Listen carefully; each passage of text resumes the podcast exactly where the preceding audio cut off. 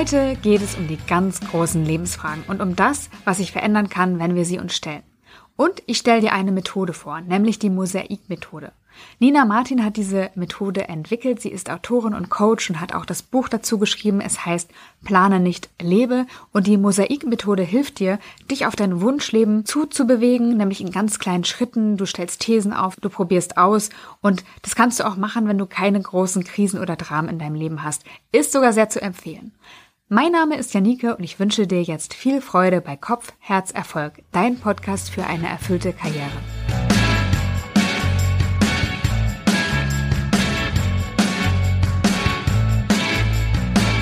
Heute geht es ja um die richtig großen Fragen im Leben. Und meine Erfahrung ist, dass man sich die großen Fragen ja nicht einfach nur so stellt, sondern meistens dann, wenn irgendwas Einschneidendes passiert ist. Und bei dir gab es ja auch so einen Tag, der dein Leben auf den Kopf gestellt hat und nachdem du angefangen hast, dir solche Fragen zu stellen. Richtig? Ähm, ja, könnte man so sagen. Ich sage immer ganz gerne, dass es viele einzelne Momente waren, sprich eigentlich viele Tage, die dann dazu geführt haben, dass sich einiges verändert hat. Aber klar, alles hat einen Ursprung gefunden in einer neuen Diagnose, die ich erhalten habe, würde ich sagen. Genau, und eigentlich warst du ja, also zumindest hast du das gedacht, Epileptikerin. Genau. Ja, das war eine Diagnose, mit der hatte ich sehr, sehr lange gelebt. Im Grunde seit ich zwölf war. Ich hatte das allererste Mal, da war ich noch zwei, also im Grunde fast noch ein Baby. Da hatte ich zum ersten Mal eine Bewusstlosigkeit und dann eben, als ich zwölf war, kam diese Diagnose. Und ähm, auch immer wieder diese Bewusstlosigkeiten, aber es hat nie wirklich jemand in Frage gestellt, dass das eben Epilepsie war, bis ich ähm, 26 war. Und mit 26 saß ich dann eben bei einer Neurologin der ich erstmal lang und breit erzählt habe, wie das sich so anfühlt, meine Bewusstlosigkeit. Und die sagte dann so zu mir, Frau Martin, Sie haben komische Anfälle. Und ich saß da und dachte mir so, mh, dafür hätte ich jetzt nicht zu einer Ärztin gehen müssen, dass sie mir das sagt. Das wusste ich schon vorher. Aber was sie natürlich meinte damit war, dass das alles nicht so ganz zusammenpasst mit Epilepsie und dass sie glaubt, und damit hatte sie dann eben auch recht, ähm, dass das alles vom Herzen kam und dass das eben, man nennt das dann Herzenkopen sind. Das heißt, das Herz, äh, ja, das ist eine Herzrhythmusstörung, wo das Herz einfach aus dem Takt kommt, wahnsinnig schnell schlägt, dann geht das ins Kammerflimmern und dann eben nicht selten in dem plötzlichen Herztod. Ähm, das Thema kam ja jetzt auch neulich bei der EM bisschen auf mit dem dänischen Nationalspieler Christian Eriksen, der da eben auch ich so etwas ähnliches vielleicht hatte. Ähm, und äh, genau, das heißt, das ist schon eine ganz andere Diagnose als Epilepsie, die eben ja auch sehr viel tödlicher im Schnitt ist und ich einfach wahnsinniges Glück hatte, so, so viele ähm, ja, Herzinkopen zu überleben. Also es war so viel Glück, dass die dass die Ärzte das gar nicht so richtig geglaubt haben. Die wollten mich gleich mitnehmen zu einer Konferenz, um quasi so zu zeigen, schaut mal hier, hier lebt noch jemand, der das so lange unbehandelt überlebt hat. Ähm, und das verändert natürlich schon einiges, wenn man mit so etwas konfrontiert wird, vor allem Mitte 20, mit der Tatsache, dass das Leben schon längst hätte vorbei sein können. Man ganz genau sagen kann, in welchen Momenten im Leben es vorbei sein hätte können ähm, das holt es total von dieser abstrakten Ebene runter, auf der sich solche Sprüche wie das Leben ist kurz eben bewegen. Die, die hören wir immer und wir wissen, dass wir irgendwann sterben werden, aber so richtig bewusst ist uns das nicht. Ähm, und bei mir war es dann eben so, dass ich dadurch, durch diese neue Diagnose, ja, so, so, so einen Moment hatte, wo mir das einfach total vor Augen geführt wurde, dass ich schon längst hätte tot sein können und dass ich es natürlich auch jederzeit in der Zukunft sein kann. Und das ist schon eine Überlegung, die einiges verändert. Ich muss auch sagen, ich habe ja vorher dein Buch gelesen und jetzt, äh, wo du es aber so erzählst, treibt mir das echt so ein Kloß in den Hals. Also weil es einfach sich äh, so krass anfühlt. Und ich muss, oder ich denke mir auch, dass es vielleicht, also zum einen ist es ja mega krass, so in dieser Härte auch mit der Endlichkeit des Lebens konfrontiert zu werden was wir alle wissen. Es ist ja keine Überraschung und trotzdem ist das irgendwie so, ähm, ich kenne das ja auch, als mein Vater krank geworden ist und auch gestorben ist letztendlich, da war das auch so, wo ich dachte, ey, das, das geht doch gar nicht eigentlich, ne? Und dieses, mhm. diese Konfrontation, also wie gesagt, das berührt mich gerade auch voll, wo du das jetzt so nochmal in eigenen Worten schilderst. Was ich mich auch gefragt habe, hat das nicht auch was mit dir gemacht in, in Bezug auf deine Identität? Also du warst die ganze Zeit Nina die Epileptikerin, natürlich auch noch ganz vieles anderes, aber das eben auch. Und plötzlich warst du Nina mit Herzrhythmusstörung. Hast du dich hinterher gefragt, wer, wer bin ich eigentlich? Ja, also das ähm, war eine Reaktion, die ich hätte ich vorher nachgedacht, hätte ich sie wahrscheinlich so nicht erwartet. Aber es war im Nachhinein so, dass ich, ich würde sagen, fast beleidigt war, dass man mir die Epilepsie weggenommen hat. Also wie du schon gesagt hast, ich bin damit aufgewachsen, das war ein Teil von mir und ähm, auf eine gewisse Art und Weise wollte ich den auch einfach behalten, weil das hat so sehr zu mir gehört. Das war das, was ich immer erzählt habe, weswegen ich täglich Medikamente genommen habe. Ich habe sogar überlegt, so einen Verein zu gründen ähm, für junge Epileptiker war quasi da gerade in Begriff, das alles zu starten. Und dann kam eben diese Aussage so, ach nee, ähm, das stimmt doch alles nicht. Und es ist dann doch was anderes. Und das hat mich selber überrascht, wie lange das gedauert hat, auch von dieser alten Diagnose quasi loszulassen. Das allererste Mal, da hatte ich schon längst einen Defibrillator eingesetzt und dann hat er mich das allererste Mal zurückgeschockt quasi ins Leben, als der greift quasi ein, wenn er denkt, um den jetzt hier ein bisschen zu personifizieren, wenn er denkt, dass wenn er jetzt nichts tut, dass es dann vorbei ist und dann gibt er so einen, ähm, ja, so, so einen elektrischen Schlag ab und holt einen quasi zurück ähm, und startet das Herz so ein bisschen neu. Und als es das erste Mal passiert ist, da bin ich damals dann aufgewacht und war felsenfest überzeugt, dass das ein epileptischer Anfall war und ich irgendwas kaputt gemacht hätte am Defi und deswegen würde das da alles so wehtun, so ungefähr. Ähm, und dann bin ich eben ins Krankenhaus gefahren und dann haben die mir das gezeigt. Da, da kann man das so richtig auslesen und dann sieht man diese ganzen Linien auf dem Bildschirm. Und da konnte mir der Arzt dann eben zeigen, wo der Defi ausgelöst hat und wie wahnsinnig schnell mein Herz davor halt ja eigentlich vibriert hat. Und ähm, das hat irgendwie noch so ein bisschen gebraucht, dass ich diese neue Diagnose dann auch annehmen konnte und mich dem auch allen so so, so stellen konnte. Ähm, und deswegen hatte ich fast so mehrere Momente, in denen ich diese Sterblichkeit von mir selbst eben vor Augen geführt bekommen habe, weil ich immer wieder dann doch aufgehört habe, daran zu glauben, dass das wirklich alles so ist. Und ähm, ja, es schon auch, das hatte ich ja am Anfang auch so ein bisschen gesagt, ein längerer Prozess war, der dann dazu geführt hat, dass ich mir am Ende eben Fragen gestellt habe, wie möchte ich denn eigentlich mein Leben leben, wenn mein Leben endlich ist, obwohl das, ne, wie du auch gesagt hast, etwas ist, was wir alle wissen. Wir wissen das, aber wir fühlen es oft nicht. Und ähm, ich merke das auch jetzt, wo ich das so erlebt habe, dass es natürlich auch nicht ganz so leicht ist, diese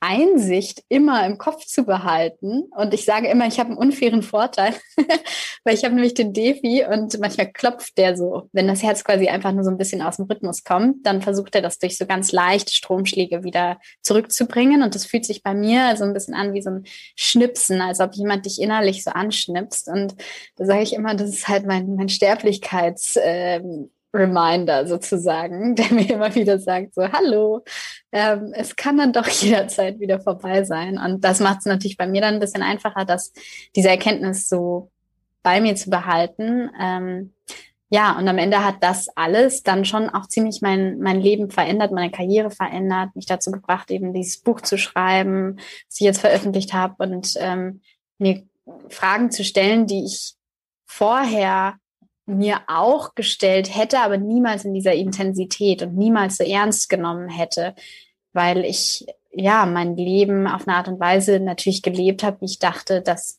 ähm, ja, dass ich das so ein bisschen leben sollte, aber mir nie bewusst gemacht habe, vielleicht mit welcher Endgültigkeit ich ähm, entscheid die Entscheidungen treffe, die ich eben treffe und dass ich dann die Freiheit, die ich habe, einfach auch ausnutzen möchte und dass wir eine Gestaltungsfreiheit haben im Leben und darum geht es jetzt eben dann auch in dem Buch ähm, um diese ganzen Gedanken. Ja, eine Sache, die du ja auch hinterfragt hast, war der lineare Lebensentwurf. was genau verstehst du darunter und was hat daran für dich nicht mehr gepasst nach der Diagnose? Also im Endeffekt hatte ich das Gefühl, ähm, dass ich bisher sehr eben linear an diese Lebensplanung gegangen bin. Das heißt, ich habe die unterschiedlichen Sachen, die ich im Leben so machen wollte, wie so auf so einem Strich verteilt. Und dieser Strich, der ist dann so in etwa, ne, wenn man jetzt mal optimistisch ist, 90 Jahre lang. Ähm, und da kann man dann ganz hübsch drauf verteilen, was man alles so machen möchte. Und äh, das waren dann solche Dinge eben wie, ja, bis dann und dann, ähm, ich habe damals als Innovationsberaterin gearbeitet, primär, ähm, bis wann man das machen möchte, wann man das erste Kind haben möchte, wann man sich äh, selbstständig machen möchte. Das war nämlich immer auch so schon vorher mein Plan. Dann natürlich die Rente. Und da habe ich gedacht, okay, da kommst du dann auch wieder zu den anderen Sachen, die du so gerne machst. Ich äh, habe schon immer gerne geschrieben und ähm, hatte das so ein bisschen gedanklich halt alles dann dahin geschoben. Und dann stand ich mehr oder weniger da und habe mir so gedacht, hm, was ist denn, wenn ich die Rente jetzt nie erreiche? Da gibt mir ja niemand die Garantie dafür.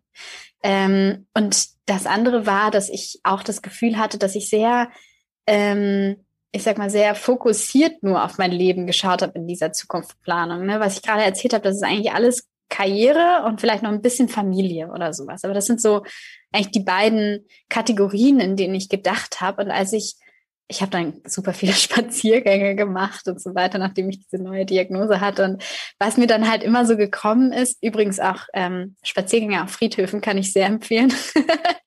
Klingt so ein ähm, bisschen äh, makaber fast schon. Das Aber stimmt. Ähm, ja, ist auch ein friedevoller Ort, ein ruhiger Ort. Irgendwie, da kann man auch, der, ein grüner Ort, üblicherweise. Mhm. Absolut, total. Und ich finde, da kommen wir jetzt ein bisschen zu einem anderen Thema, aber das liegt mir auch total am Herzen. Ich finde, wir könnten ähm, Orte, an denen wir auch als Gesellschaft so ein Stück weit uns die eigene Endlichkeit vor Augen führen, was eben so Orte sind wie Friedhöfe, könnten wir eigentlich viel mehr in unser Leben integrieren. Das ist auch ganz kulturell ganz interessant. In Deutschland habe ich auch das Gefühl, die sind hinter hohen Mauern und man sieht da eigentlich gar nicht so richtig rein. Und wenn man da reingeht, dann ist man ganz ernst. Und ähm, es gibt Initiativen jetzt auch schon, die diese Friedhöfe teilweise umwandeln in Parks, wo Kinder spielen dürfen, wo das Ganze auch ein bisschen ja alltäglicher und natürlicher ist. Und im Endeffekt ist es genau das, weil das gehört zum Leben. Ohne den Tod gäbe es eben, die gibt's nur zusammen, die gibt's nur im Doppelpack, die beiden Sachen. Und ähm, ja, deswegen muss ich sagen, ich finde äh, Friedhöfe eigentlich überhaupt nicht schaurig, sondern ich finde, das ist eigentlich total spannend, darum zu gehen und sich die ganzen Namen durchzulesen und zu überlegen, was haben diese Leute erlebt, was haben die für Geschichten. Ähm, teilweise kann man auch Dinge erraten, wie die nebeneinander liegen und so weiter, wie die zueinander gestanden haben, die Menschen. Ich finde es super spannend.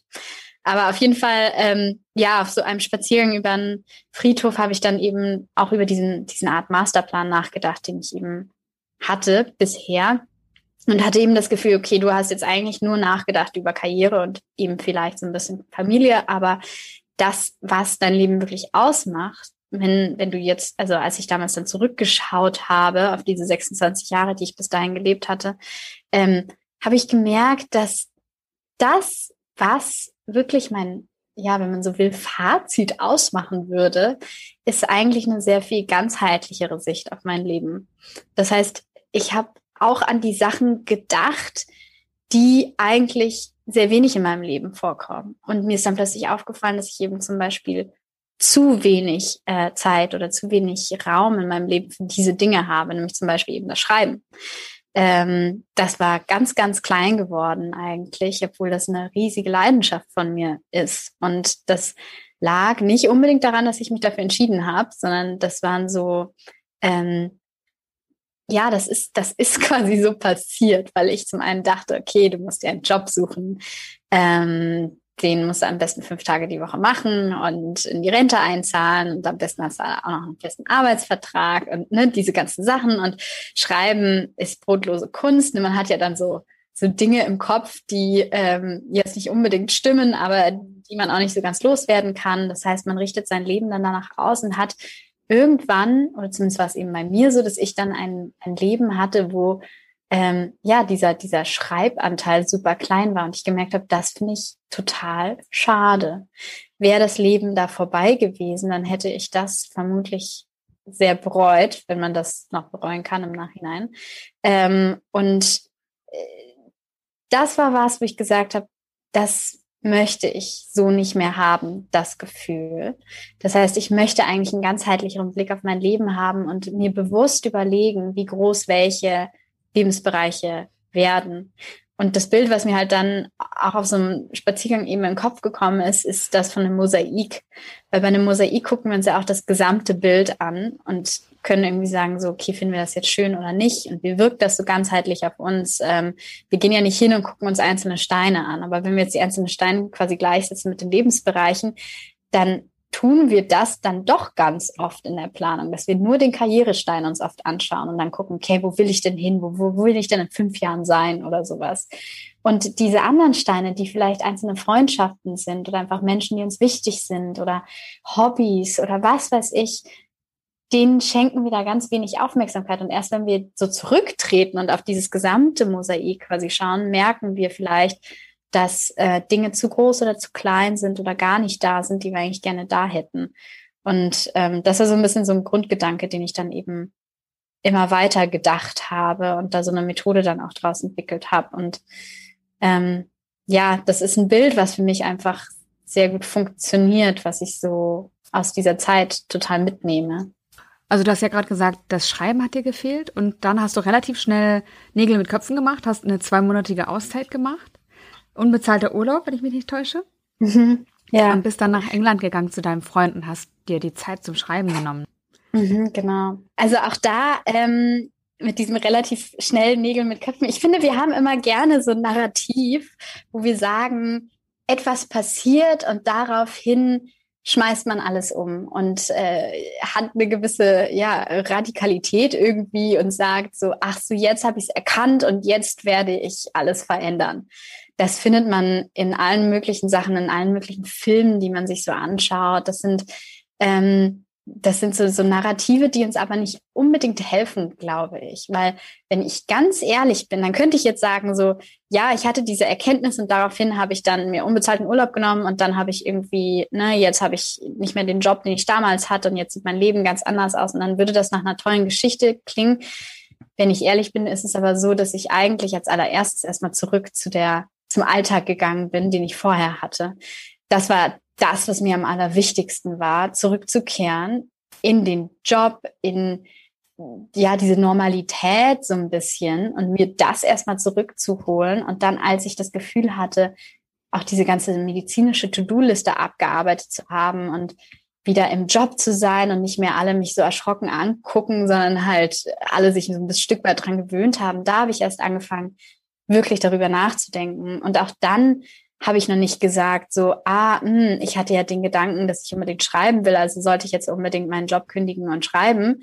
Das hätte ich mich niemals getraut, sondern wie du jetzt auch schon gesagt hast, ne, habe ich mir erstmal ähm, unbezahlten Urlaub genommen ähm, und das war für mich auch was, selbst das musste wachsen. Selbst da habe ich mir erstmal einzelne Tage genommen, wo ich gesagt habe, okay, da versuchst du das jetzt mal ernster zu nehmen und du versuchst mal wirklich die Zeit, die du hast, zu nutzen, um zu schreiben. Und irgendwann hatte ich dann das Gefühl so, okay, du traust dich jetzt zumindest mal hinzugehen und zu fragen, ob das denn möglich wäre. Und dann hatte ich eben diese zwei Monate, die ich geschrieben habe, die ich, wie du auch schon gesagt hast, die ich da in England war und ähm, das so ein bisschen ausprobiert habe. Wie wäre denn das, wenn man das jetzt Vollzeit machen würde? Und es war, um ehrlich zu sein, ein relativ schmerzhafter Prozess am Anfang.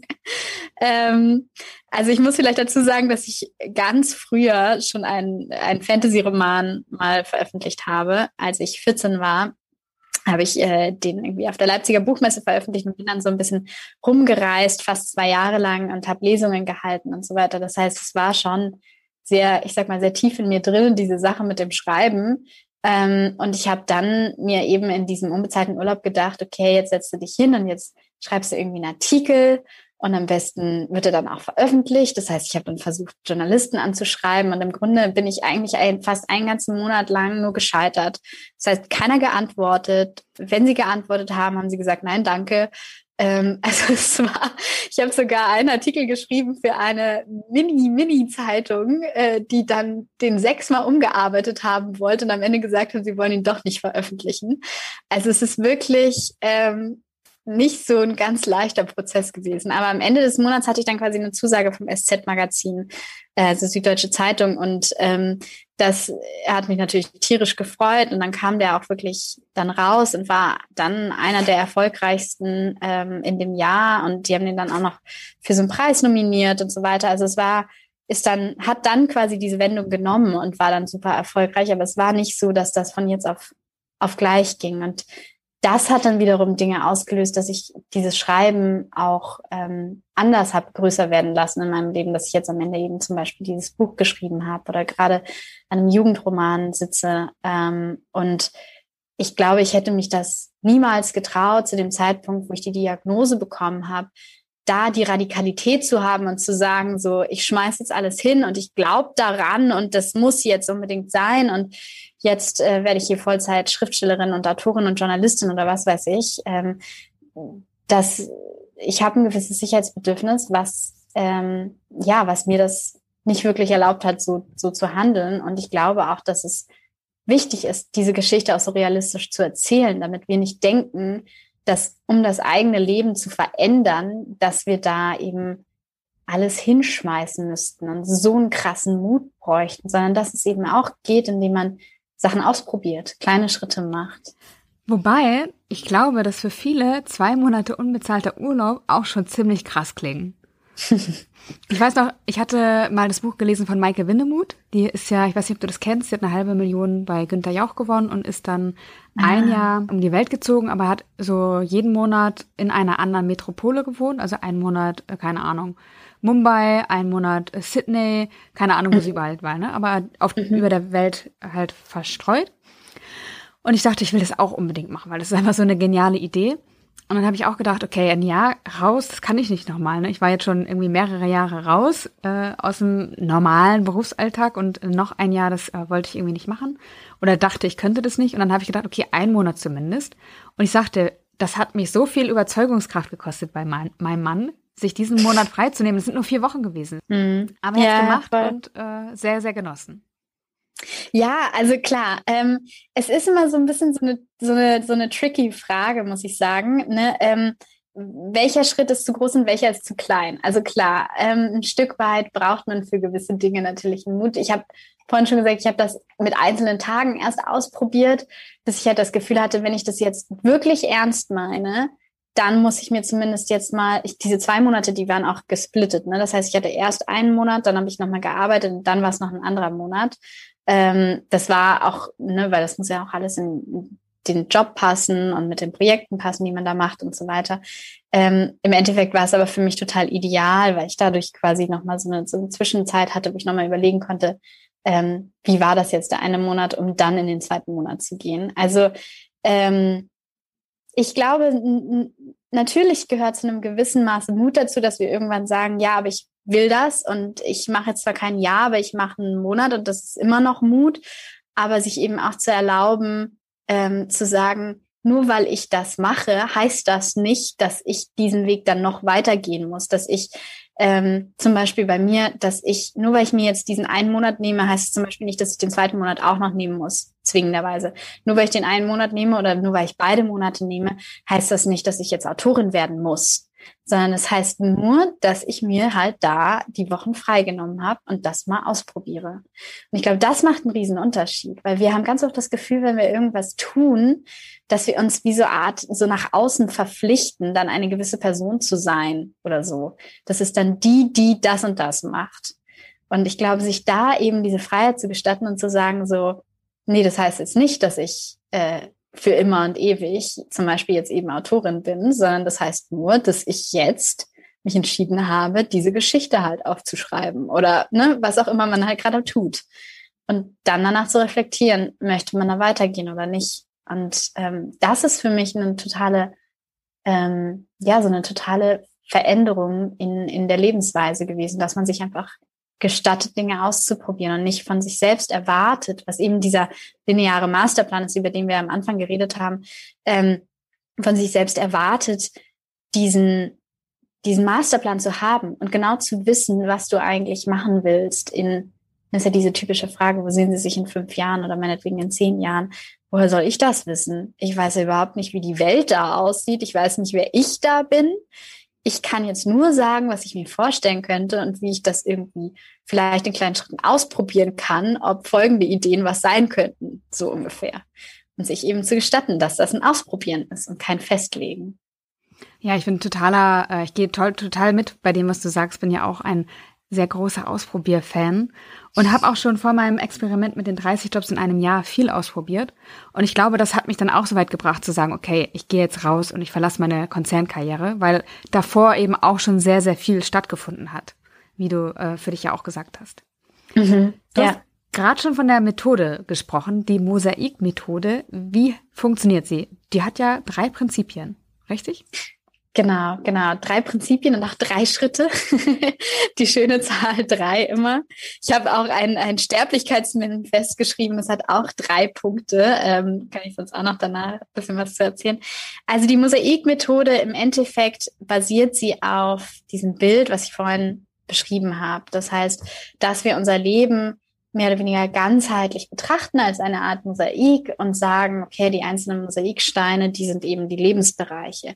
Und diese Lebensbereiche, die können ganz unterschiedliche ähm, Größen haben, also einen ganz unterschiedlichen Raum quasi einnehmen in unserem Leben. Die können aber auch eine ganz unterschiedliche Form haben. Ne? Vielleicht fühlt sich irgendwas eher spitz an, das andere fühlt sich eher rund an. Ähm, das heißt, man macht wirklich ähm, man nimmt sich Stift und Papier und versucht das mal aufzuzeichnen. Und dieses Aufzeichnen bei der Methode ist sehr essentiell, würde ich sagen, weil ganz, ganz oft, wenn ich jetzt dir von meinem Leben erzählen würde, dann haben wir im Grunde zwei Leute in meinem Kopf, die mir immer reinreden. Das eine bin ich, dass ich sage so, aber findest du das wirklich? Das andere ist dann noch die Stimme, die sagt so, wenn du das jetzt hier erzählst, dann denken ja alle, du bist total doof. Also sag das besser nicht. Das heißt, ich zensiere mich natürlich die ganze Zeit beim darüber sprechen und habe das Gefühl, es gibt gewisse Erwartungen und so weiter und so fort. Wenn wir uns hinsetzen und so ein, so ein Bild zeichnen, was eben das Mosaik ist, dann haben wir wie so eine Art anderen Kanal, wo wir so ein bisschen auch einfach aus dem Bauch raus mal sagen können, ich weiß jetzt auch nicht wieso, aber ich finde irgendwie mein Job fühlt sich gerade so und so groß an in meinem Leben. Und das versucht man eben aufzuzeichnen und zu sagen, ganz ehrlich, wie sieht's denn jetzt gerade aus? Und dann den zweiten Schritt erst zu tun, zu sagen, hm, was stört mich denn eigentlich daran? Also fehlt mir da was? Oder ist mir jetzt klassisches Beispiel, der Job ist mir vielleicht zu groß und dafür ist halt ein Hobby oder der Sport oder ne, was auch immer, ist halt viel zu klein geworden zum Beispiel.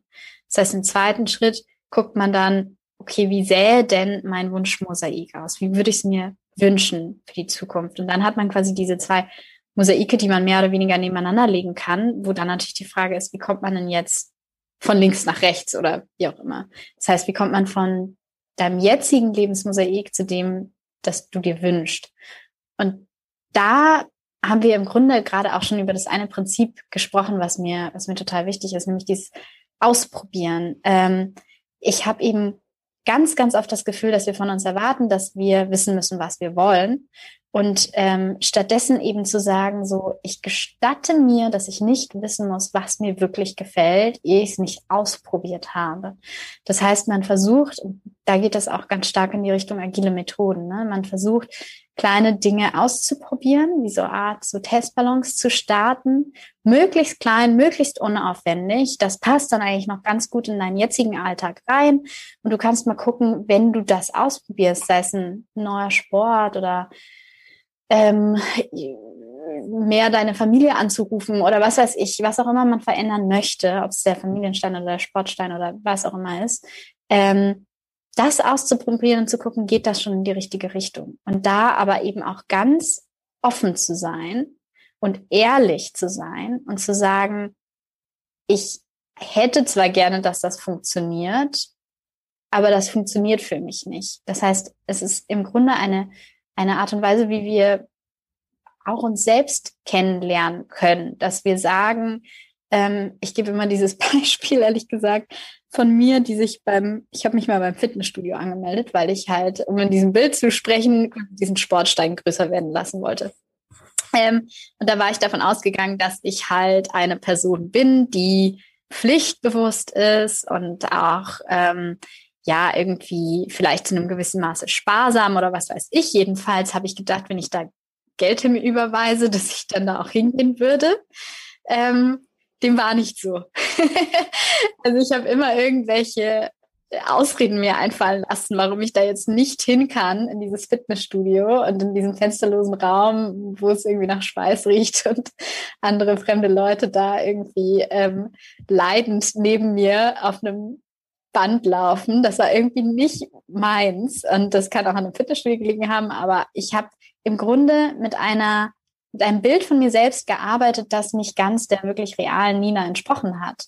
Ähm, weil ich, um wirklich Sport zu treiben, um bei diesem Beispiel zu bleiben, ähm, das muss mir wirklich Spaß machen und es muss etwas sein, was möglichst praktisch ist, weil ich zu einem gewissen Maße ja auch irgendwo faul bin. So. Und das ist jetzt nichts, was super, ähm, was man sich vielleicht super gerne eingesteht. Das heißt, es benötigt eine gewisse Ehrlichkeit, dieses Ausprobieren und sagen so, ähm, hm, äh, folgendes ist irgendwie nicht wirklich was für mich, aber ich könnte jetzt das nächste Mal ausprobieren. Und bei dem Ausprobieren, das Beispiel, was ich gerade hatte, war natürlich keine, ich nenne das dann Mikroerfahrungen, sondern natürlich keine Mikroerfahrungen, sich jetzt gleich beim Fitnessstudio anzumelden. Das war, das ist jetzt schon länger her, die Geschichte. Ähm, heutzutage würde ich das jetzt nicht mehr so machen, weil das ist ein Vertrag, da steckst du dann für ein Jahr drinne. Und ähm, das heißt, dass man eher ganz, ganz kleine Schritte geht und sich überlegt, okay, könnte ich mir denn vorstellen, einfach mal mich zu informieren, was es denn hier so für Sportangebote gibt oder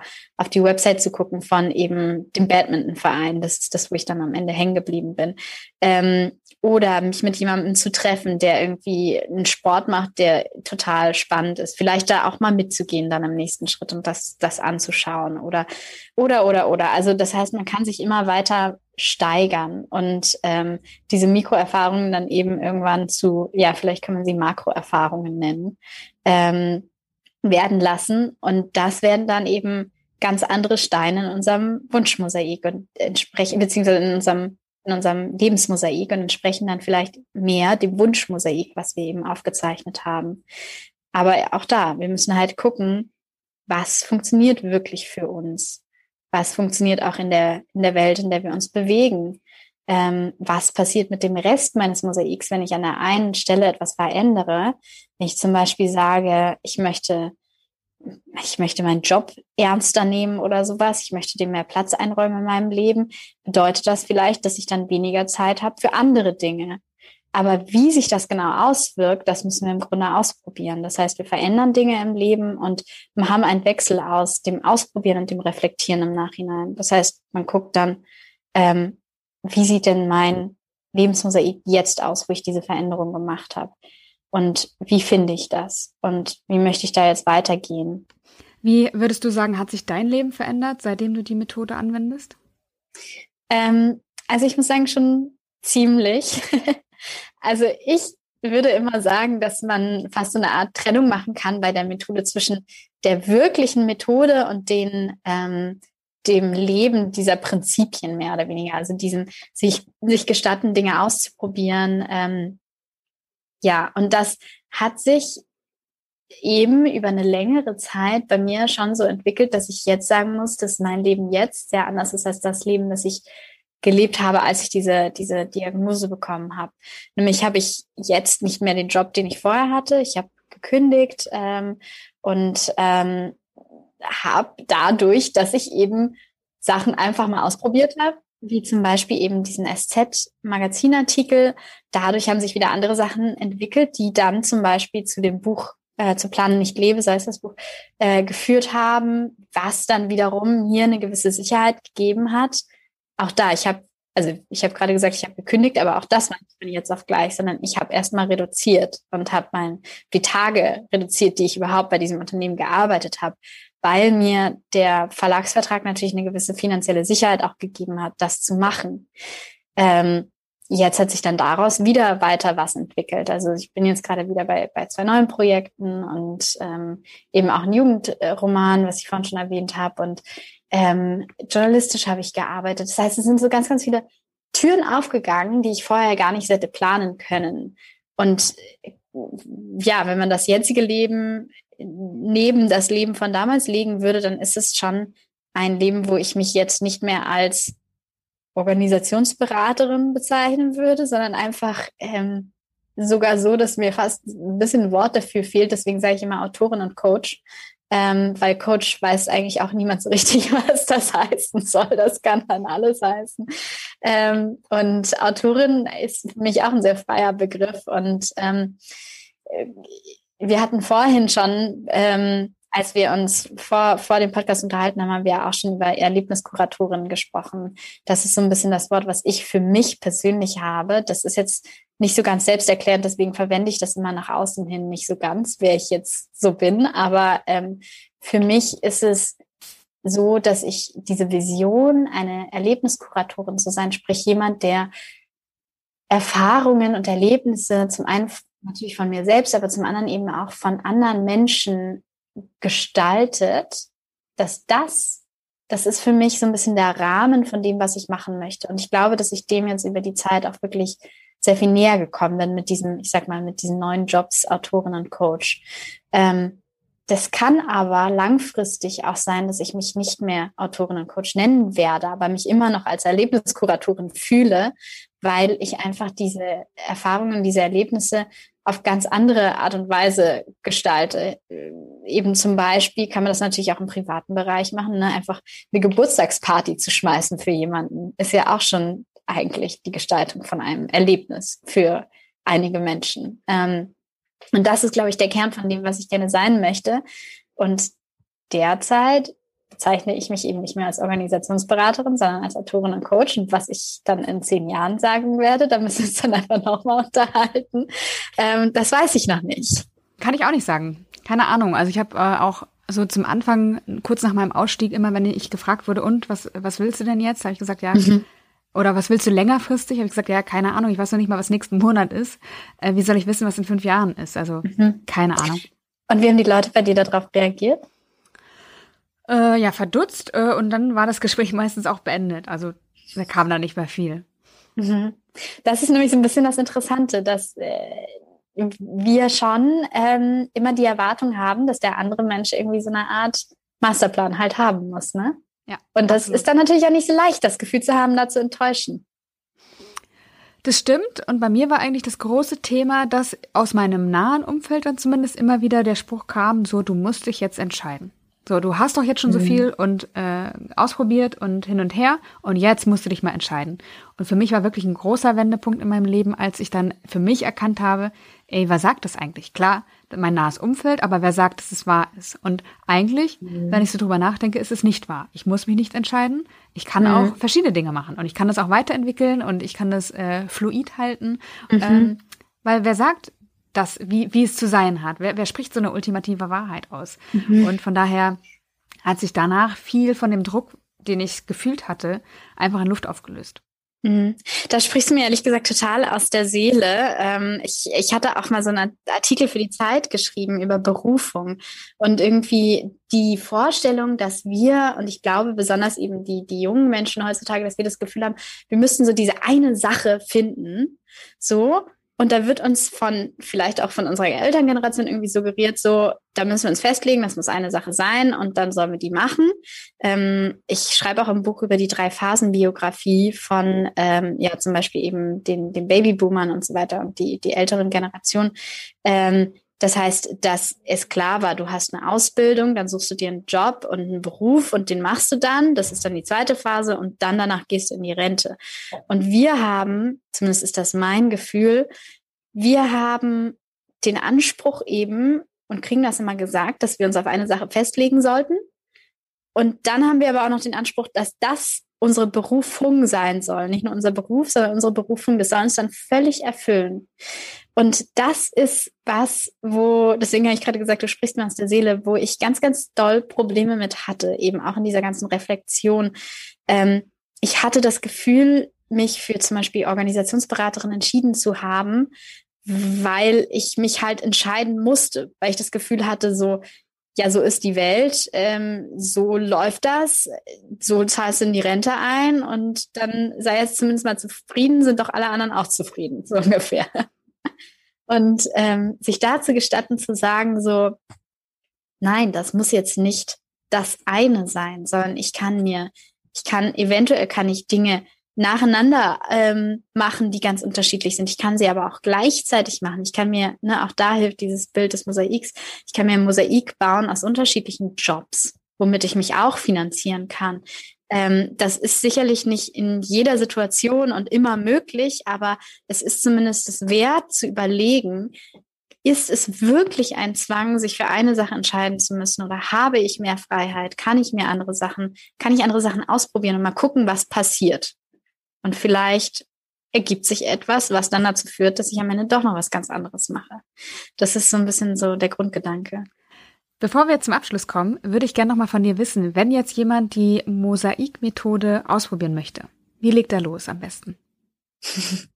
am allerbesten äh, mit Stift und Papier und dem, ich nenne das das Status Quo Mosaik, das ist das, was ich vorhin beschrieben habe. Ähm, das heißt, dass man sich hinsetzt und eben dieses Mosaik zeichnet, dann ähm, am besten damit irgendwie spazieren geht, vielleicht anderen Leuten das zeigt, ein bisschen darüber redet, drüber nachdenkt vielleicht, sich dann eben hinsetzt und das Wunschmosaik zeichnet nach demselben Prinzip. Und dann ähm, geht es in so eine Art ja, Brainstorming von diesen Mikroerfahrungen. Und da dann um den Versuch, so offen wie möglich Dinge auszuprobieren, die so klein wie möglich sind, Dinge, die man am nächsten Tag am besten machen kann. Und wenn einem die gefallen haben, dann die weiterzuentwickeln und sich aber jedes Mal zu gestatten, sich nicht darauf festzulegen, nicht zu sagen, so ich bin jetzt, was weiß ich, ich bin jetzt die Fußballspielerin, weil ich das jetzt angefangen habe, sondern zu sagen, so ich gestatte mir zu sagen, dass ich das einfach mal ausprobiere und dann entscheide, ist das was für mich oder nicht. Ähm, das habe ich jetzt versucht, sehr, sehr kurz zusammenzufassen. Es steht natürlich sehr viel ausführlicher im Buch ähm, mit allen möglichen Tipps und Brainstorming-Tipps und ähm, ja, äh, kleinen, kleinen Dingen, die man sich da noch überlegen kann. Ähm, aber ich würde jeden auffordern, es einfach mal auszuprobieren. Und ich sage auch immer, wenn man sich quasi aus dieser ganzen Methode einfach nur eine Sache merkt, dann ist es, glaube ich, genau das, dass man einfach mehr Gestaltungsfreiheit hat, als man oft denkt. Dass es natürlich so ist, auch da wieder ähm, komme ich auf so einen Spruch zurück, der, ähm, der oft gesagt wird und der vielleicht so so, na ja, hilfreich ist, ähm, nämlich so dieses typische You can do it if you really want, ne, wenn wir es nur wirklich wollen, dann, dann können wir alles schaffen, so. Ich glaube, wir müssen trotzdem natürlich gucken, wie sieht die Welt aus, in der wir uns bewegen. Wir müssen gucken, ähm, was passiert, wenn wir Dinge verändern, wie reagiert unser Umfeld, wie reagieren wir selber, wie verändern sich unsere anderen Lebensbereiche. Aber ich glaube nichtsdestotrotz, dass wir eigentlich in der Regel immer viel mehr Gestaltungsfreiheit haben, als wir eigentlich denken. Dass wir in so einem Automatismus eigentlich schon in vorauseilendem Gehorsam quasi mehr oder weniger reagieren, weil wir denken, andere Leute erwarten etwas Bestimmtes von uns und da einfach zu sagen, hey, ich gestatte mir, dass ich mal gucke, wie weit meine Gestaltungsfreiheit geht. Und wenn ich dann merke, dass sie ja zu, bis zu einem bestimmten Bereich geht, dann nutze ich das aus und dann weiß ich aber auch, dass ich wirklich alles getan habe, um eben das Leben zu leben, was ich leben will und nicht einer von den Menschen zu sein, die Bonnie da kennengelernt hat, die am Ende sagen, dass sie nicht ihr Leben gelebt haben. Dazu bleibt mir jetzt nur noch eines zu sagen, nämlich ja. Nina, schön, dass du da warst ähm, und dein Wissen mit uns geteilt hast. Dein Buch findet man natürlich in den Show Notes. Wer das lesen möchte, plane nicht lebe. Und äh, mehr von dir auf ninamartin.de. Auch den Link findet man in den Show Notes. Und ich freue mich total, dass du da warst. Ich wünsche dir alles Gute und äh, ich hoffe, dass wir uns irgendwann mal persönlich begegnen werden. Ja, das hoffe ich auch. Hat sehr viel Spaß gemacht. Danke dir.